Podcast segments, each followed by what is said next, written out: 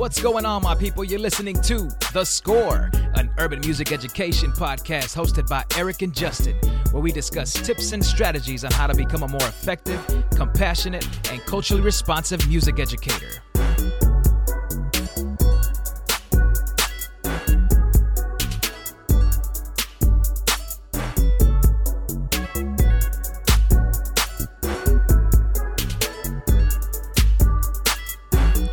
What's going on, my people? This is Eric, and I'm your host for The Score. Justin is out this week. He is out of town on a gig, but we'll be back next week and we'll bring you some more content and an interview, actually. So be on the lookout for that. But in the meantime, it's going to be a short episode. I want to give you a heads up. This is just going to be an article reading. This past uh, summer, I had the opportunity to be a clinician at TBA, the Texas Bandmasters Association convention in San Antonio. And then after that, I was approached by a gentleman by the name of Don Haynes. He's the past TBA president and since retired, longtime band director in the in the Austin area. And he reached out to me via email and just kind of recommended that uh, one, I connect with him and be more present to serving more urban and Title I schools throughout the state of Texas. And he would love to connect me through that. So I'm looking forward to that opportunity. But additionally, he kind of said, you know what, Eric?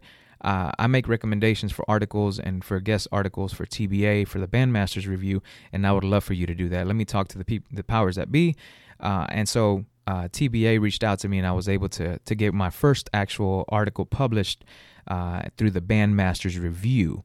So today will be a reading of that, and we want to commit to making sure that we're bringing you content every Monday. This is the article by yours truly, Eric Jimenez, in the Bandmasters Review for Texas Bandmasters Association, recruiting, retaining, and motivating your Title I students. As an eager band director, I actively sought guidance and mentorship with regard to improving my music program.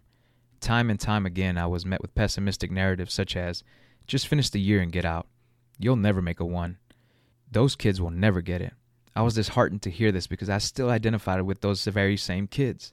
Unfortunately, not much has changed for my colleagues seeking the same guidance. As I transition from the band hall into higher education, I'm making the commitment to provide solutions to problems we might experience serving Title I settings. Disclaimer I chose the term Title I in order to include as many colleagues as possible to better fit your respective programs the Title I term is interchangeable with urban, rural, or under resourced. The information I'm going to share is a culmination of my experience as a product, practitioner, and a researcher of serving students in Title I settings. Establishing an understanding of our students. Note my intentional use of the word our in this section heading. That frame of mind is the first step in understanding. The day you receive your roster, those individual names have become your students. When we seek guidance, we lead not with positive anecdotes, but rather with the issues we experience, such as, my students don't practice, or they have to go home to take care of their siblings, and they laugh when I redirect them. These typical examples could be the result of poverty affecting our students' academic and behavioral performance.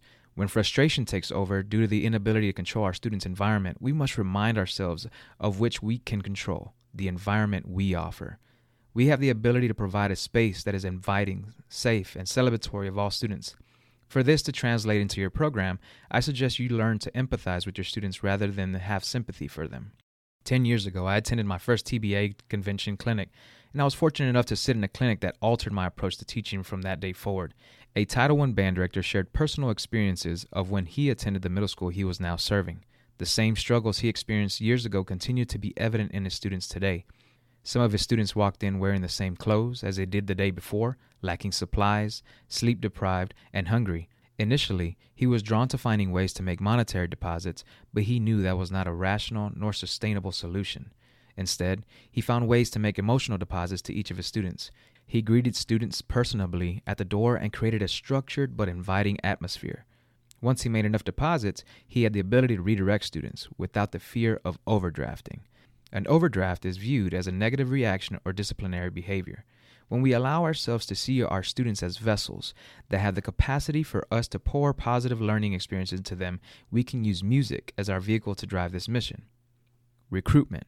Make band fun. In my first year of teaching, I was tasked with revitalizing a middle school band program that hadn't had band for several years. I reached out to directors for guidance as to what I should do first. My colleague replied, Get them a band t shirt. Kids love t shirts. He was right. Every program I have served has received a custom shirt design, and additionally, the shirts were approved by the administration and became part of the approved student dress code. High school beginner band. High school directors should be open to create a beginner band. Yes, it did eliminate conference time from my schedule, but the result was increased student participation and retention. Students were greeted as part of the family from the day they decided to join and were allowed to participate in all activities. By this means, we recruited students who desired to be in band but were unable because of lack of access or availability in their schedule. Social media. Create a unique handle for your band. Allow stakeholders to tag your band to share positive content via social media. This platform will allow you to reach students who may not listen to announcements or see flyers posted in the school. Social media is an extension of your classroom and a useful resource to allow community members, parents, and other colleagues to see the great work your programs are doing.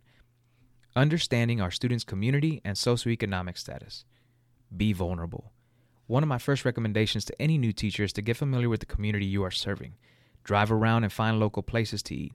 Although I was a product of the neighborhoods several of my students resided in, I was still surprised to hear some of the adversities my students were facing.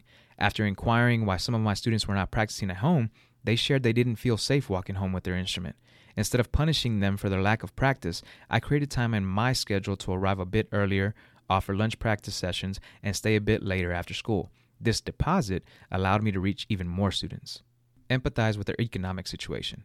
When we serve low income students, we create narratives about our students' financial situations that don't really exist. Instead, let us create solutions for our students and families, such as create flexible rehearsal schedules, implement payment plans, find sponsors to defray costs, designate fundraisers to assist with student fees. Listen to each student situation and be open to adjusting your expectations on a case by case basis. Do not blame students for something they cannot control. Develop a cultural understanding. I remember helping one of my colleagues understand the importance of a quinceañera within Latino families. I offered my insight into the cultural event he planned to attend. His attendance resulted in a huge emotional deposit and received several invitations to other quinceañeras thereafter. Allow yourself the opportunity to be present for your students' special events. If attending off campus events is not an option, be open to supporting non music academic events. Survey your students about their individual and family musical preferences. The data collected will allow you to make informed decisions about the music and performances you will program throughout the year. A useful site that allows you to find repertoire that connects your students' home music with their school music is composerdiversity.com. If your program has the capacity to implement culturally relevant ensembles, do so. These familiar musical experiences could lead students to be more receptive to traditional musical ensembles. Some of the culturally relevant ensembles could be mariachi, brass bands, Latin percussion, jazz bands, Banda Sinaloense, and Conjunto Tejano.